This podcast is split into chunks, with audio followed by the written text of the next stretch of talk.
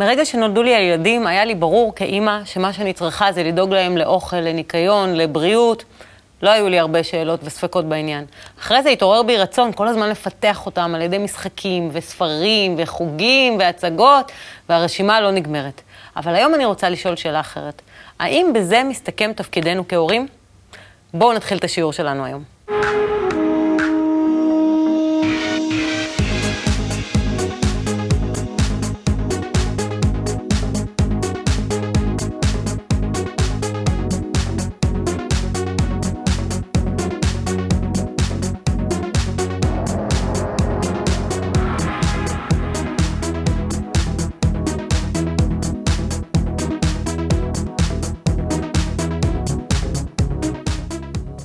שלום גלעד. שלום טלי. אז בתור אימא הבנתי מה אני צריכה כבר להקנות להם ככה בשוטף. אבל האם יש משהו אחר שצריך לתת להם בנוסף? אני חושב שכמו כל חיה אחרת בטבע, גם אנחנו כבני אדם צריכים להכין אותם לחיים. להכין אותם לחיים האמיתיים שאיתם הם אמורים להתמודד. ולהסביר להם, לתת להם תשובות, לתת להם לפחות כלים להבין וללמוד ולהמשיך וללמוד הלאה. כי אין ספק שהילדים שלנו ימשיכו ללמוד ולהכיר דברים שאנחנו לא נכיר. אז מה שאנחנו יכולים לתת להם זה את כל הניסיון שלנו ואת הכלים איך להמשיך וללמוד את החיים. וזה תפקידנו, לתת, גם להסביר להם מה אנחנו לא יודעים.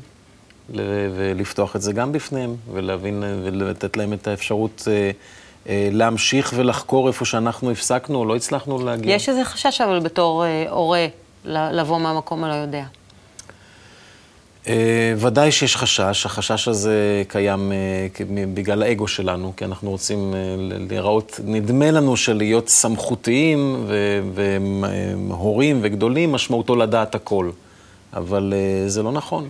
בפירוש ילד יבין את זה ויכיר אפילו תודה על כך שהורה יגיד לו, תראה, אני לא יודע. אבל יש כאלה שאומרים ככה וכאלה שאומרים ככה וכאלה שאומרים ככה, ובוא תמשיך ותחקור בעצמך. הילד יקבל את זה נהדר. הבעיה באמת מתחילה כשיש כל מיני שאלות שאתה נתקע איתן, כל מיני שאלות מהות כאלה שהילד שואל ואתה נתקע ואתה לא יודע אם אתה זה שאמור להעביר לו את הכלי הזה גם.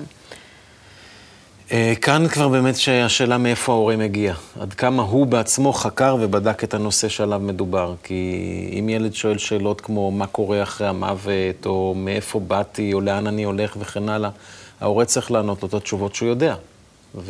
וגם במקרה הזה, אם הוא לא יודע, להגיד לא יודע. ואם במקרה יש לו הורה שגם למד והתפתח והגיע לאיזשהו מקום שיודע תשובות לזה, אז להגיד לו את מה שהוא מכיר. כן? טוב, בוא נראה איזה שאלות של ילדים שואלים, ומה יש להם להגיד על זה.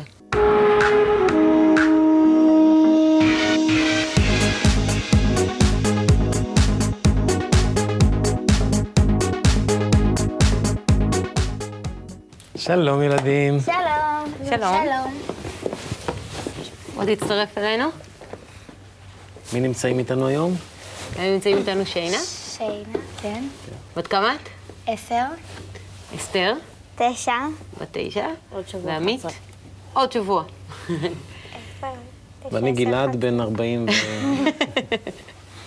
שמעתם, אתם יודעים מה הנושא של התוכנית שלנו היום? מה? מה התפקיד של ההורים? מה אתם חושבים שהתפקיד של ההורים? לחנך אותנו. לחנך. ללמד אותנו. לגדל, לחנך, להכיל. אתם ממש דורשים את זה מהם? להכיל אותנו. לחפש. אני תמיד שומעת בבית, אוכל, אמא, אני רעב. לשתות. אמא, משעמם לי. מה זה לחנך? מה עומד מאחורי המילה הזאת? ללמד את הילד חוקים שהוא צריך לדעת שאסור לעשות, מותר לעשות.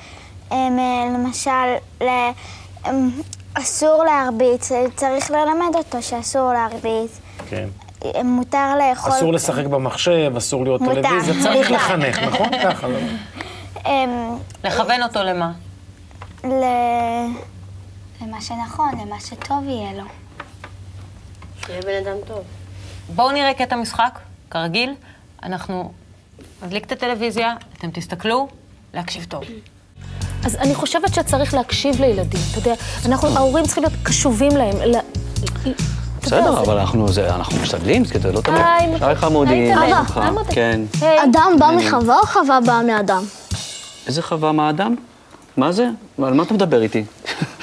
אימא, כן מותק שלי. אלוהים ברא אותנו, או שאנחנו בוראים אחד את השני? רגע, אני... מה? כן. מתוק שלי. אבא. אני מאוד אוהבת אותך, אתה יודע?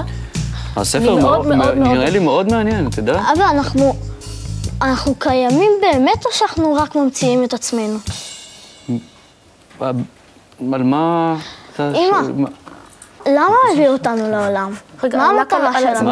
מה קרה כאילו עם כל השאלות? מה אתה תקפת אותנו ככה באיזה תקיפה? מאוד מאוד אוהבת אותך, ואני פה בשבילך, וגם אבא. אבל אימא. כן. כן, חמוד שלי. אתה אכלת היום משהו? למה הביאו אותנו? למה הביאו אותנו לכדור הארץ? מה אנחנו צריכים לעשות? איך היה הסנדוויץ'? איזה סנדוויץ'? הכנתי לך היום סנדוויץ', גם עם... פסטרמה, וגם עם עגבניות מיובשות, וגם עם... למה לי את לא מכינה סנדוויצ'ים כאלו? רק שמה לי חלבי ושם. לא, כי אני חשבתי ש... כדור הארץ הוא גדול, או שהוא קטן? יחסית למה? מה זאת אומרת? כאילו... עלה כזה יבש, שאני... אתה לא... אין לך חוג עכשיו? יש לך חוג אסטרונומיה, נכון? כן, אז מה שעה עכשיו? מה שעה? הוא צריך ללכת, חמוד. כן, 6:25, החוג שלך ב8:30. טוס, קח את התיק שלך גם. אתה חייב לטוס. איך אתה מגיע ברגע? אולי ניקח... תשאל אותנו אחרי זה, בסדר? את השאלות. תשמע, שאלות טובות, שאלות... כן, מאוד... מה זה? לא יודע מה זה. מה? לא, מאיפה? אני צריכה לדבר עם המורה שלו, מה זה? למה? למה הם לא נותנים להם תשובות? לא, מה בא ללמד? כמו שאנחנו למדנו. שלמדו, כמו שצריך. הילד מגיע, מעלה שאלות. אז מה? ההורים לא ידעו מה לענות? אתם חושבים שהתפקיד שלהם היה רק לשלוח אותו לחוג? הם התביישו, אז הם לא רצו להגיד שהם לא יודעים, בגלל שהם לא שאלו את השאלות האלה. אז הם לא ידעו מה לענות. הם רק שאלו איך היה הסנדוויץ', אתה צריך ללכת לחוג, ודברים כאלה. התחמקו. לא ידעו שעורר אותם פעם, כאילו, לשאול את זה. אולי עכשיו הם יכולים לשאול את זה אחרי שהם... אתם חושבים שההורים האלה, כשהם היו קטנים, הם גם שאלו שאלות כאלה? אם הם לא יודעים מה לענות, אז כנראה שהם לא שאלו. אולי הם שאלו, אבל הם כאילו לא ידעו מה לענות. כאילו, הם לא מצאו את זה, מה התשובה. ואז הם עזבו את זה פשוט. עזבו ושמו את זה בצד. כן, אמרו כאילו, אין לי כוח לזה, בוא נמשיך הלאה. גם אצלכם עולות שאלות כאלה לפעמים? כן, כן. או עלו בעבר? כן? לי מלא פעמים עולים. איזה שאלות למשל? כאילו, מה קורה אחרי שאני אמות, וזה נגיד שהייתי ילד קטן, ותמיד הייתי מתעסק כאילו במוות וזה, וזה מה שעורר אותי עכשיו לשאול, כאילו, למה אני נמצא פה בכלל, אם גם ככה כאילו, אני אמות וזה, וכאילו... ואז כל זה... עכשיו אני שואלת את עצמי כל זה. למה יצרו אותנו? מה היה לפני שנולדתי? למה יצרו אותנו אם בסוף אנחנו נצטרך למות? או מה יקרה איתנו אחרי שנמות? ומי אתם מצפים שיהיה לכם תשובה על כזה דבר? אנחנו. שאתם תענו על התשובה? כן. לבד? אבל עם רמזים, אני כאילו... עם מצות. לא עם רמזים. עם מצות, עם מדריכים. שיהיה פשוט מישהו שידריך אותנו. שיעזור, שלא יגלה, שיעזור פשוט. שיכוון אותך. גם אם הוא יגלן, לא יבין את זה, זה כאילו... זה כמו שאני אשאל מישהו שאלה, נגיד, של אחוזים, לא למדתי אחוזים. וזה יכול להגיד לי את התשובה, אבל אני לא יבין מה זה אומר. כאילו, אני לא עכשיו... אני יכול לבוא עכשיו לאמא הביתה ולהגיד, אני יודע כמה זה בעוד זה. עכשיו היא תשאל אותי שאלה אחרת שהיא באחוזים, אני לא יודע מה לענות. זה לא כאילו שאני... ואז היא תסביר, ואז אנחנו לא נבין, כי אנחנו למשל... אתמול שאלתי את אמא שלי משהו, אז היא אמרה לי משהו שלומדים בכיתה ז' תשובה. אז אני לא הבנתי, בגלל שכשאני אגיע לכיתה ז' אז אני אלמד את זה ואז אני אבין, אבל סתם ככה אני לא ידע את זה בכיתה ד' או A. זאת אומרת, השאלות האלה חשובות, אבל צריך לגדול? כן. אבל אתם רואים שזה חשוב לשאול את השאלות האלה? לא, זה לגדול פנימית, לא... זה לא כאילו, אתה יכול להיות ילד בן 3 ובתוכו תהיה התשובה כבר, ואז מתי שנגיד, ואז כאילו אחר כך הוא יכול לחשוב על זה, כאילו זה לא, אין שום קשר, זה גם יכול להיות איש בן 80 והוא לא ידע עדיין את התשובה. כמו ההורים האלה, הם היו גדולים, הם עוד לא ידעו את התשובה. אתם חושבים שרק אצלכם או אצל מי שהיו שם בהצגה הזאת עולות השאלות האלה? שזה עולה אצל כל ילד? כולם, כל העולם. גם אצל ילד נאמר שנולד ביפן או באפריקה. כולם יש את זה בפנים. אם יש לו צבע עור אחר או דת אחרת. לכולם יש את זה, אבל לא תמיד מעוררים את זה. השאלה הזאת מסתדרת. עמוק בפנים. זה רק עם משהו שגורם לך להתעורר, ממש, אז לא חיצונית להתעורר משנה, אלא פשוט לשאול את השאלה הזאת. מה יכול לגרום לי להתעורר? נגיד, זה התנ"ך שהוא למד, אבל זה כל אחד יכול להיות משהו אחר. נגיד, אותי, מה שעורר אותי השאלה זה המוות. אצל ילד אחר זה יכול להיות, לא יודע, כאילו... מי אמר אותי? מי ברא את הבורא? כבר נגזרים לכיוון של פילוסופיה. האמת, שמדברים על גודל פנימי, אז אני מרגישה קטנה, כי עוד לא, כנראה לא גדלתי לידכם. תודה רבה לכם, השיחה הייתה לי מאוד מאוד מעניינת. מרתקת ועמוקה, ואל תשכחו את השאלות האלה. אל תוותרו לאף אחד, עד שתגלו את התשובות. תודה לכם, ביי.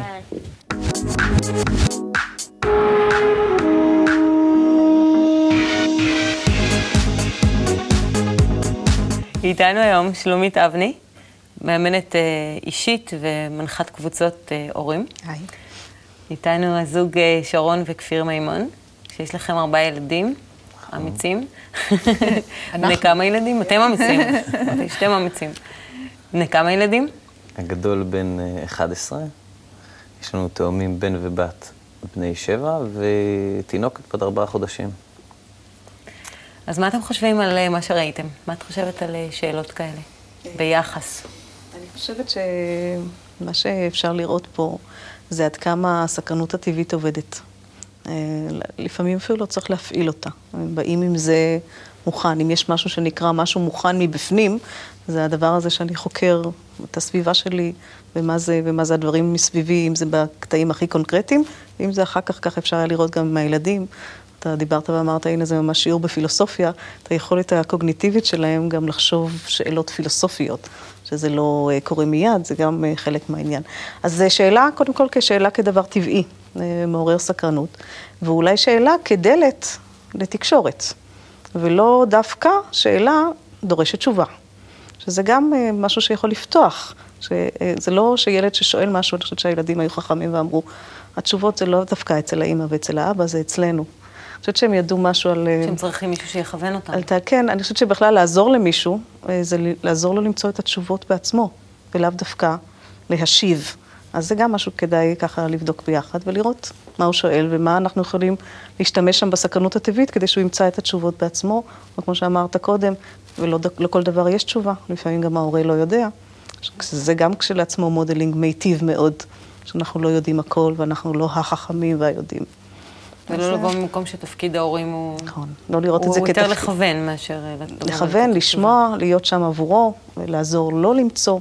אז אנחנו כבר עושים גם את המשהו הזה ביחד, והועלנו אולי יותר מאשר להגיד לו, כן, אני יודע, ותכף אני אומר לך. אתם הזדהיתם עם משהו שם? הכל אינטואיציות, הכל אינטואיציות. אתה מרגיש שאין באמת... הילדים בולבלים, ההורים לא פחות מהם. ואין להם ברירה אלא לשחק אותם מבינים. לומר ש... או בהסחת דעת. או בהסחת דעת, או להסיח את הדעת כמו שראינו שם בזה, ואני חושב שהילדים הם האמיצים באמת. הם שואלים את השאלות שאנחנו הדחקנו אותם, ואני מקווה בשבילהם שהם לא ידחיקו אותם ובאמת יתמודדו איתם, מכיוון שאם לשאלה יש תשובה ואם יש אמת, אז היא אמת אחת, ואתה מנסה לחתור ולשאול באמת השאלה. ואני חושב שהעולם עייף, כבר אין באמת תשובות. כל אופציה וכל אלטרנטיבה של חינוך, אתה לומד אחרי כמה שנים, שזה לא נכון, מקימים רעיון חדש, וגם שם שוגים. אנחנו בעצמנו, אני זוכר את השיחות שלי ושל אשתי, איפה נחנך את הילדים, אז אולי זה לא כאן, ואולי בית ספר דמוקרטי, ואתה לא יודע מה לעשות. וואו, גם אני הייתי שם. כן? במיוחד בילד הראשון. תמיד זה מתקיף אותך, אחרי זה זה כבר... אתה מבין שהכל אותו דבר. כן, אז הילדים מתוסכלים, וההורים מתוסכלים. צריך להגיד את האמת, ההורים גם מתוסכלים, אז הם מוצאים את הדרך לומר את זה, ולפעמים הולכים להתייעץ עם כל מיני פסיכולוגים ועם כל מיני אנשים, ולפעמים גם מתבלבלים מהם. אם יש תשובה, היא צריכה להיות אחת לשאלות האלה. ואם אין, אז להישאר באפלה. או לחקור ביחד. לראות עד איפה אנחנו יכולים ביחד לבדוק. לחקור זה חקירה אינטואיטיבית. מי יגיד לי? אדם שהולך ולומד, לא יודע, אולי פסיכולוגיה, או אולי קואוצ'ינג, לא שחס וחלילה, אני אומר, אבל לחקור זה דבר, אם זה אינטואיציה של מישהו, יכול להיות שהוא שוגה. על שאלות כאלה מהותיות, לבסס אותם על ייתכן שזה שגיאה, זה מפחיד. אז אתה אומר בעצם שיש חשיבות מאוד גדולה שההורה יגיד את מה שאתה קורא, אם יש אמת אבסולוטית שהוא יגיד אותה כתשובה, ושזה לא יהיה משהו היפותטי ואולי וכנ"ל? זה בעצם מה שאתה אומר? לא, אני אומר שזה מתסכל שאם אתה לא יודע את התשובה. אם אתה לא יודע את התשובה, זה מתסכל... את ההורה או את הילד? זה מתסכל את הילד, זה מתסכל את ההורה, מכיוון שאין תשובה. אתה מרגיש שאין תשובה, וכל שאר, אני לפחות, אנחנו עברנו ככה את זה בכמה שלבים, אני לפחות הרגשתי מתוסכל, מכיוון שאתה מגיע ואתה שומע, ופעם אחת זה היועצת, ופעם אחת זה פסיכולוגית, ופעם אחת מאבחנת בתנועה, ופעם שנייה מאבחנת בצורות, ופעם שלישית. אין סוף לאלטרנטיבות, אין תשובה לדבר הזה, אתה מרגיש שאין לאדם רגיל את היכולת, וכל הזמן הגישות והשיטות, וכל הפסיכולוגים משנים כל הזמן את הגישות, וכל אחד כותב ספר חדש. אז אם כל אחד כותב ספר חדש, זה שולל את כל האחרים, אז אתה אומר, רגע, אולי גם זה המצב היום, וזה מבוי סתום. אז באיזה דבר אתה כן מרגיש בטוח כהורה? באיזה דבר אני מרגיש בטוח? כן, כי דיברת קודם על משהו באינטואיציה. לא, אמרתי שהכל זה אינטואיציה, אני לא מרגיש בטוח כהורה. לא מרגיש בטוח כהורה. ככל שאני שומע יותר דעות, וככל שאני... שנוספים לנו ילדים, עזרת השם שימשיכו. לא, זה גם עם השנים, כי אתה, נגיד, עד לפני שנה-שנתיים, היית מאוד בטוח בכל מה שאתה עושה. כן. ועם השנים, הביטחון הזה כבר מתערער, כי... נכון. אני חושב שיש פה משהו שהוא מעבר, ואולי כדאי להסתכל עליו. קודם כל, יש שלבים בהתפתחות. ילד בן 5 מתחיל לשאול על המוות. הוא פתאום מתחיל לפחד שהוא סופי, שהוא לא מעניין אותו מוות תיאורטי ולא פילוסופי. פתאום מתחיל לחשוב, רגע, אולי אני אגמר באיזשהו שלב, וזה מאוד מאוד מפחיד, הוא נתקל מול זה, פתאום פעם ראשונה. אבל השאלה שבעצם עומדת מאחורי כל השאלות האלה, זו שאלה שהמקובלים שואלים אותה, זו שאלה של מה הטעם בחיים האלה. כאילו, באתי לעולם הזה, נולדתי, יש דבר אחד בטוח, יום אחד זה ייגמר. אני יכול להדחיק את זה כמה שאני רוצה, אני רואה שסבא מת, ואני רואה שאנשים בתאונות דרכים מתים, ואני רואה טלוויזיה, אני רואה רציחות, ואני רואה דברים. אנשים מתישהו מתים, כך או אחרת. עכשיו, אם הם מתים, אז מה נשאר לי לעשות בעצם בין הרגע הזה שבו נולדתי, לבין הרגע הזה שאני מחזיר ציוד? מה אני עושה פה בדרך? בשביל מה כל זה? זאת בעצם השאלה שעומדת מאחורי כל השאלות של מוות ופחדים וכן הלאה. זו שאלה שמתפתחת, זאת אומרת, יש צורך גם ברמת הילד להיות מפותח בצורה השכלית כדי בכלל לחשוב על שאלה כזאת. כי בשלב הראשון, כמו שאמרת, זה רק אני והפסיעות בעניין הזה של מה שחשוב, ואם חס וחלילה סבתא כבר מתה, אז אין לי קונקרטית את הסבתא, ואני לא יודע אולי על אנשים אחרים, רק אחר כך זה מתחיל להיות מעניין, אולי ברמה שאני יכול לראות שזה חוץ ממני, זה גם קורה לעוד אנשים ומסביבי וכנ"ל. יש איזה משהו שההתפתחות של הילד מאפשרת את השאלה. אבל יש גם את השאלה ברובד של הילד שהדג מת לו. נכון. הוא בגיל 3, וזה הכי קונקרטי בעולם. וזה פתאום היה, ועכשיו זה איננו. מה עושים עם הדבר הזה? אז לא אומר שלכולנו יש את התשובות. אני חושבת שהמודל של ההורה המבולבל או הנבוך, אני בכלל אישית לא חושבת שבלבול זה דבר רע. אני חושבת שבלבול מזמין לכל מיני אפשרויות. זאת אומרת, זה לא שוודאות חייבת להיות ושרק... התמודדות עם זה. נכון, השאלה גם אנחנו מסוגלים, כי אני שומעת ככה ממך, אולי לא אתה, אבל שלנו כמבוגרים קשה מאוד להיות עם הבלבול. ועוד איך אני... ועוד איך אני, בטח שאני. מה זה? בוודאי שאני. אני רוצה למשל לשאול, יש ממש שאלה כזאת צצה לאחרונה יותר ויותר אצל הבן שלנו, בן 7, שהוא, את רואה אותו נכנס למין פריז במצבים מסוימים ביום יום, ונתקל מול הפחד הזה ומול החרדה האיומה הזאת שיום אחד הוא ייגמר, יום אחד הוא ימות, והאהובים שלו ימותו. והוא קורא לי כדי שאני אבוא לחלץ אותו מהפחד הזה, או כדי שאני אהיה איתו יחד בתוך הפחד הזה, וזה הדבר היחיד שאני עושה, זה רק רק להיות שם, אני יכולה לחבק אותו, אני יכולה להחזיק לו את היד, אין לי שום תשובה. ועכשיו, מה שאנחנו מדברים מתחילת התוכנית, כי אני לפעמים מרגישה עבודה בתוך זה שאין לי מה לענות לך, אני יכולה להיות רק איתך בזה. אני גם לא, אני לא יודעת את התשובה, ואני מבינה מאוד את הפחד שלך. אז שזה בסדר. זה מעניין שאת אומרת, אני מרגישה עבודה, ומצד שני אני שומעת שמה שאת עושה שם אולי הכי אינטואיטיבי, זה יושבת איתו. זאת אומרת, אם הוא עכשיו חושש, אז יכול להיות שמה שירגיע אותו זה לא איזו תשובה אבסולוטית, אלא באמת הצורך שלו שמישהו יהיה לידו, ויגיד, אני מבין שעכשיו אתה פוחד, ושזה נורא טבעי לפחד, וגם אני לא יודע דברים ומפחד.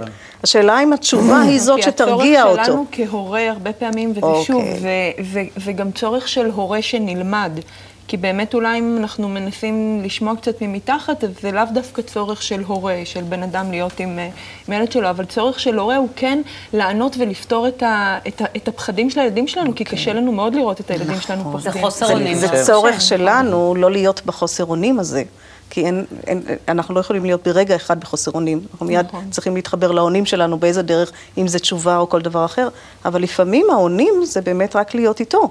להיות שם. אבל חוסר עונים וחוסר עונים, לא עונים לו גם. חוסר עונים ולא עונים לו גם. אני חושב שצריך למנף את זה דווקא. ההורה מבוכה, זו הרגשה נהדרת, אבל לא כדי להישאר בה, אלא דווקא כדי למנף אותה למחקר. שההורה בעצמו יצא למחקר, לקבל תשובות אמיתיות לשאלות האלה. כמו שאמר כפיר מאוד יפה, לך תדע על מי לסמוך. אל תסמוך על אף אחד. נכון. תחקור עד שתגיע בעצמך לתשובה. האמת היא שבאמת אני חושב ששם... ואז אתה נותן את התשובה? אם נגיד אתה חוקר ומתפתח ומגלה את התשובה, אז גם מן הסתם אתה תיתן אותו לילד שלך, או שתעזור לו גם כן להתפתח. אני יכול להגיד לך מניסיוני, יש לי 4 ילדים, כשהילדים הגיעו לשלבים האלה של השאלות של הדברים, אני הסברתי להם בצורה מלאה בשביל מה הם נמצאים פה. וכשאדם יודע בשביל מה הוא נמצא פה, הוא מפסיק לפחד מהפסק הקיום שלו. הסברתי להם בהחלטיות ובהכרה מלאה, לא בכפייה, אלא... אבל ברמה שלהם. מתוך המקום שלי, מאיפה שאני רואה את הדברים, הסברתי להם שהחיים שלנו הם חיים בתוך גוף, ואנחנו כאן חיים ורואים את כל הדברים, אבל יש דברים שאנחנו לא רואים. והדברים שאותם אנחנו לא רואים, אנחנו כן יכולים להגיע ולראות אותם. והדבר העיקרי שלנו בהיותנו כאן עלי אדמות זה ליצור בינינו אהבה, בין חברים, בין אחים, בין אנשים שמעבר לזה, והאהבה היא נצחית. מי שמתחבר אליה לא מת אף פעם. הגוף שלו יכול למות, אבל הוא לא מת. וההסבר הזה את כל הילדים סיפק. ומאז, ברגע שהם מנסים לחקור ולבדוק, זה הפסיק... כי הם הבינו א', שזה בא ממקום אמיתי, וב', שיש מה לעשות עם זה. כי אם הלא ידוע, אין מה לעשות. מי יספר לי איזשהו סיפור, מה קורה אחרי המוות? זה לא מעניין. זה לא מעניין. זה שיש לי כאן אתגר לממש אותו ולמלא אותו בעודי נמצא בחיים, זה נותן לי סיפוק מספיק בשביל שלא יפחיד אותי מה קורה אחרי המוות. אז זאת שאלה. כן. אז אחרי שענית את התשובה הזאת לארבעת ילדיך, והם הסתפקו בשאלה הזאת, וזה הרגיע אותם. והם יוצאים החוצה וחיים את הסביבה הרגילה, כן? את הסביבה שכאילו גם, זאת אומרת, בבית ספר, בתקשורת, בכל מקום, זה כמו שאתה אומר, יש רציחות, ויש זה, ושומעים על זה שמת, ורואים זה, ושומעים על זה מהחדשות, אבל בסופו של דבר אין באמת דיבור באמת על המוות. אתה שומע רק את האפקטים, אבל אתה לא... אז הוא יוצא החוצה... כולם מדברים על אהבת הזולת, וכולם מדברים בבתי ספר, בכל מקום, ואתה לא רואה את זה מתקיים. לא, זה לא שאתה לא רואה את זה מתקיים, סליחה, הפעולות הן פעולות... השאלה שלי הייתה קצת אחרת, אבל אם אני מתייחסת, לא, לפעולות נגיד של הבית ספר שיש, נגיד חיסכון במים ולהציל את כדור הארץ ולמחזר בקבוקים, ובואו נעזור אחד לשני, את הדברים האלה שומעים בבתי ספר. נכון. אבל כאילו מדברים רק על הפעולה, ולא על מה שמאחוריה. זה העולם שבו אנחנו חיים. זה העולם שאנחנו חיים. עולם חומרני, שבו נדמה לנו שאם נציל את הפינגווינים בצפון ואת ההתחממות של כדור הארץ, בזה ננצל. נכון. ולא מבינים שהאתגר האמיתי שלנו זה מערכות היחסים בינינו. אם נסדר אותם, אז גם נסתדר כל היתר. אם נגיע לאותה אהבה שעליה דיברתי קודם, שהיא נצחית, שהיא קיימת, שהיא אמיתית, ולא כתיאוריה, אלא כמשימת חיים להגיע אליה, אז א', ברגע שנתחבר אליה, אפילו בקצת, מיד ייעלם הפחד מהמוות, כי כל מי שמתחבר למקום הזה מיד רואה שזה לא דבר שזז או נעלם. הגוף שלנו לא נעים להגיד, אבל מרגע שאנחנו נולדים, אנחנו מתחילים לגסוס. נכון. אנחנו פשוט הולכים ודואחים. עד גיל 20 עוד לא רואים את זה, כי הגוף מתפתח וכן הלאה. אבל תאי המוח הולכים ומתבלים, והאור מתבלה, והמערכת החיסון יורדת, ואז זה רק עניין של זמן. זאת אומרת, אם יש דבר בטוח, זה שהגוף הגשמי ימות. על זה אין שאלה. עכשיו, אם מסבירים את זה לילד בצורה בריאה ונכונה ואמיתית, אומרים לו, אם ככה, מה כן יכול לחבר אותך למשהו שהוא מעבר לזה? זה שאתה בחיים שלך תיצור ותבנה משהו שהוא מעבר לזה. והדבר הזה זה אהבה. ואהבה זה לא פרפרזה ולא תיאוריה ולא התייפיפות נפש. זה אתגר, זאת מטרה, זו משימה לחיים. עכשיו, אם אני נמצא בתוך זה, אני יכול לשתף את הילד שלי ולהעלות אותו לתוך זה גם כן. ואז הוא יקלוט שאין ממה לפחד, להפך. אהבה, אומרים שהפחד נוקש בדלת, והאהבה פותחת אותה לראות שאין שם אף אחד. זאת אומרת, זה לא איזושהי תיאוריה, זה משהו מאוד פרקטי ומאוד מעשי. טוב, באמת אני מצטערת לקטוע את הדיון הזה, אבל הזמן שלנו נגמר. מה, חבל. עוד משהו לפני הסוף? מלא שאלות יש. תישארו איתנו, תודה שלומית. תודה רבה לכם, כפיר ושרון, ואנחנו נצא לסיכום.